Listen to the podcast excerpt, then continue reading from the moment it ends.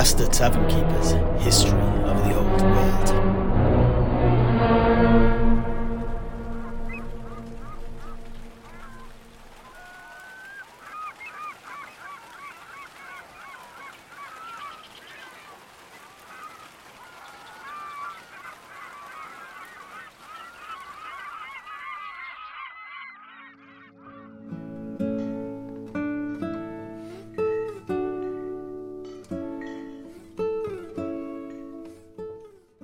So, Sedrik, after your ghostly encounter near the Isle of Wights, you said you were going to somewhere called Muddy Point to get on your ship to leave Albion. What and where is this then? Oh, well, Muddy Point is the most southerly point on the coastline of Albion. It lies on the peninsula that just juts out of the southwestern corner of the island. Once, long ago, the mudflats were confined to the area to the west of the large estuary just south of the uh, Great Hog Hills. But as the island became a magnet to rain, fog, and storm, they've spread south and west, and now the whole peninsula has become nothing more than a wide, muddy expanse. Hence the name. But that said, it's still one of few areas on the coast of Albion that provides a landing point. Along the east coast, the rugged coastline is all treacherous rocky beaches, beyond which white cliffs stand over.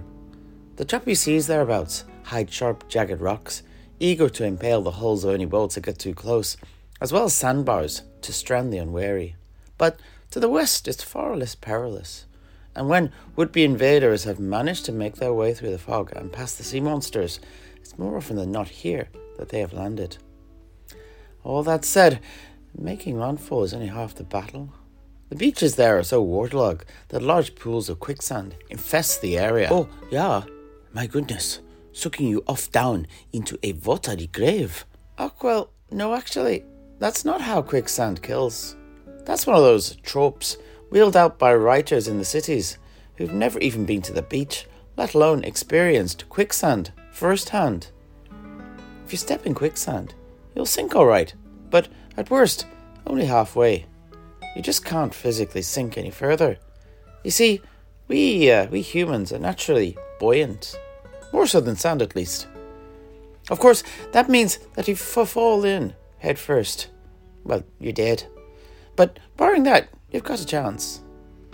What you need to do is to uh, lean towards harder ground and try and spread yourself wide, moving ever so slightly, little by little, and teasing your way out. It's all about very, very slow movement. But what kills you unwary is this the first thing you do is you panic and you thrash about. This makes the sand grip you harder and harder, squeezing your body tighter and tighter. That'll start to crush you. And even though we've rescued some people from it, they've still lost their legs because of this. But the main thing that kills people is the stuff that gets you whilst you're stuck there. The tide can come in and drown you. If it's winter, you'll simply freeze to death or, if you're still there at nightfall, one of the many dangerous nocturnal creatures that makes their home on the mudflats will emerge and make a meal of you. The most common of these are the uh, giant crabs. As soon as the sun goes down and the moons come up, vast casts of crabs scuttle across the beach, the clickety clack of their razor sharp claws echoing out in the night. These will make short work of you uh, especially if you're trapped in the sands and you can't defend yourself. I can tell you that. Our group was actually ambushed by uh, some of these as we moved to board our boat to leave Albion. We'd spent the day moving along the cliff tops uh, to the east uh, to try and avoid the worst of the mudflats, but eventually we had to descend to the water's edge to get on board. The sun had just set, and Murchard had once more conjured up some uh, fire to light our way. But as he did so, we saw an undulating wave of crab carapaces swarming out over the sands towards us. We had no choice. We ran.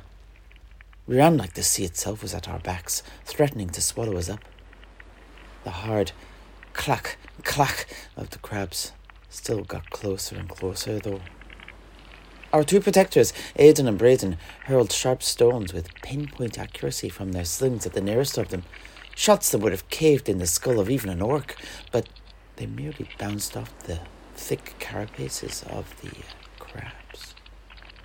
It was at this very moment that Molua, one of my uh, four fellow truthsayers, whose specialism was the uh, magic of Hysh, stepped up, placing himself between the oncoming horde and ourselves, and raising up his staff of light high. Fly, ye fools, whilst to hold them here. No one argued. We knew his magics were our best chance of surviving this, and so, with that, we continued running across the dark sands towards the Estalian merchant vessel that was waiting for us, as Molua began to chant. Karkalalug Allah Sagesi, Karkalalug Allah Sagesi, Karkalalug Allah Sagesi, Karkalalug Allah Sagesi, Karkalalug Allah Sagesi, Karkalalug.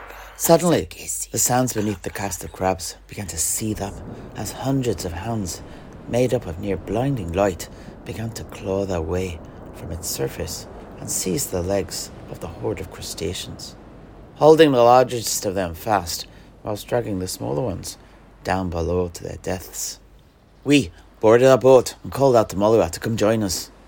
He quickly turned to face us, and he too began to run, hope lighting up his face.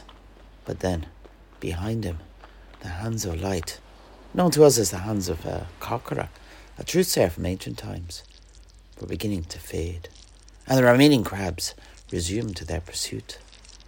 Closer and closer they came to Molua, but at the very moment we were sure he was to be caught and torn to pieces, Miranda, the captain of the Estalian boat, ordered his cannons fire on the remaining crabs.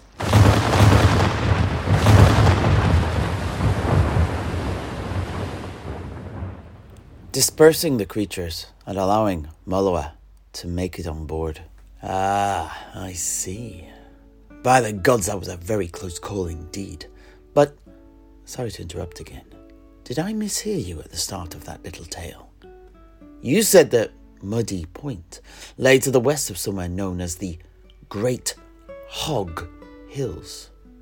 Do you mean hog as in a pig? Why, yes, I did.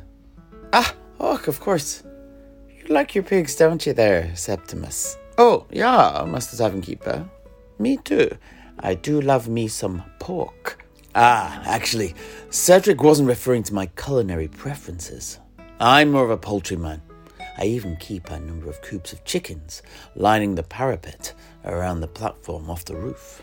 Oh, Septimus here has a pair of uh, sows outside. Ah, yeah, yeah, the ones I heard earlier squealing. You keep them in that lovingly made pen, don't you? What were their names again, by the way? Ah, well, the elder is called Sally, and the one with the black spots is Holly, although they're both quite old. I won them in a game of cards a few years back from uh, old or the farmer, before he went on to lose everything he owned in a similar fashion, and fled the debt collectors to become a pirate. I'll not deny that I've grown fond of these two, and uh, they've uh, been a great help in cleaning things up round here. Honestly, they'll eat anything. Ah, yeah, yeah, including skaven heads, it seems. Ah, yes, indeed. Although, might be an idea to try and avoid feeding them too many of those. Skaven, from the lowliest slave to the most cutthroat seer, have a taste for warpstone, and that stuff has a has a strange effect on living things. Ah, as it was in that there uh, ancient poem you told me.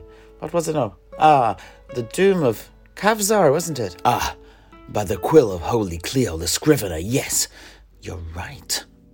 The great bell tolled a death knell for that fell doomed place, and soon dark stones cleft the heavens, eager to lay waste to the hearths and homes of the men so dastardly maligned, and after many grew sick and died in ways unkind. And instead, the vermin returned, larger, unnaturally grown, their slinking furred shapes infesting every ruin and broken home.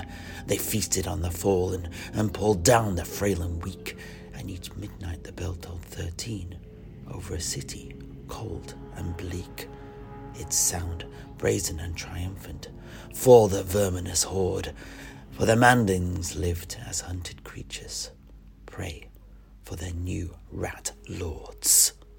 I, I, I'd not made the connection there at all. My girls have already consumed a whole clan rat that was snooping around the tavern at the outbreak of the invasion. I'd uh, killed it with my mallet as I was breaking up some rotten barrels out back, and needed to get rid of the remains fast. I hope they're all right. Ach, well, there's naught to be done now. Let us hope. But if not, be on your guard. I'm sure they will be fine, Master Tavern Keeper, but uh, I did not know that you were a card player. Ach, no mere card player. I warn you now, never play cards with this man. He will own your soul before the evening is finished. Wasn't it in another game of cards that you acquired this very tavern, Septimus? From Umberto the Unscrupulous, the vicious moneylender? Ah, yes, it was indeed. But perhaps that's not a story we should go into now. And didn't he disappear soon after? I heard he was murdered by one of his old clients.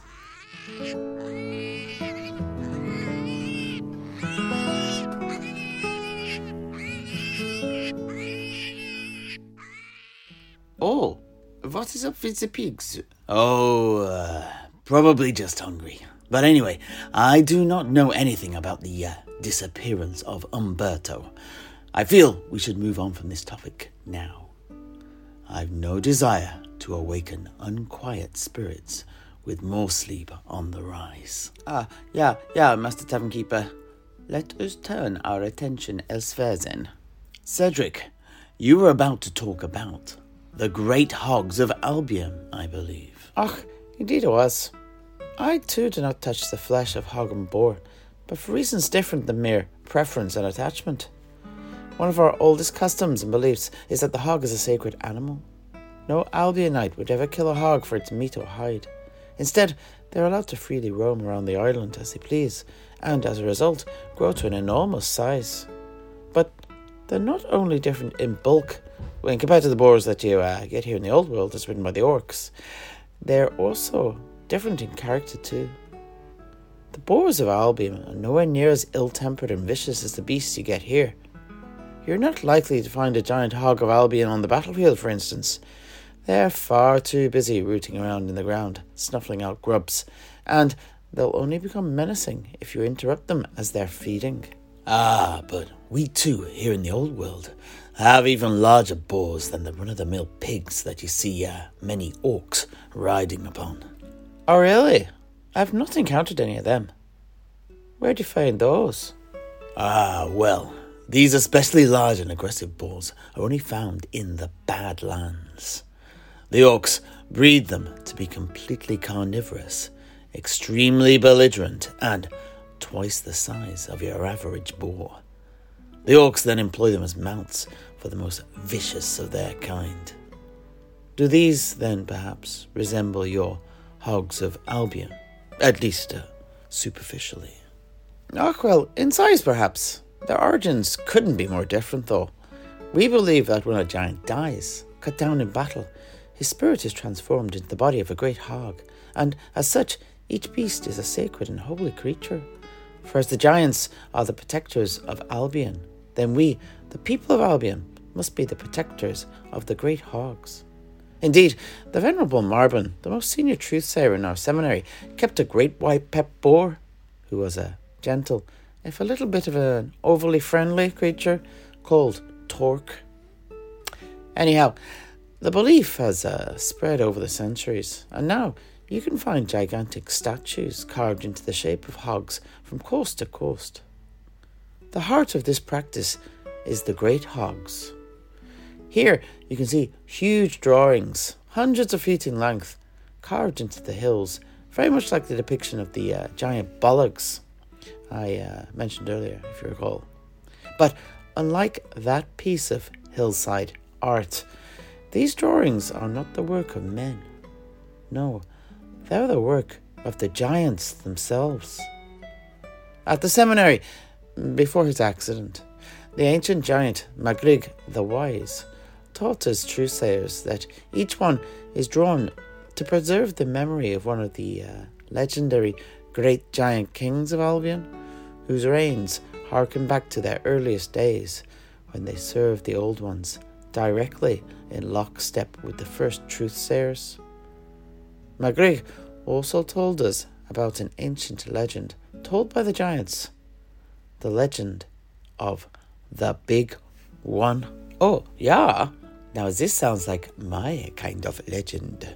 Ach, it might be different than what you're thinking about, Heinrich, but uh, anyhow, it tells of a gigantic giant riding a mighty hawk who will return to lead them to glory and take the giants to the long lost kingdom far to the east, a mythical realm where the trees tower over the giants' heads and beasts as large and hard as great boulders prowl rich grasslands.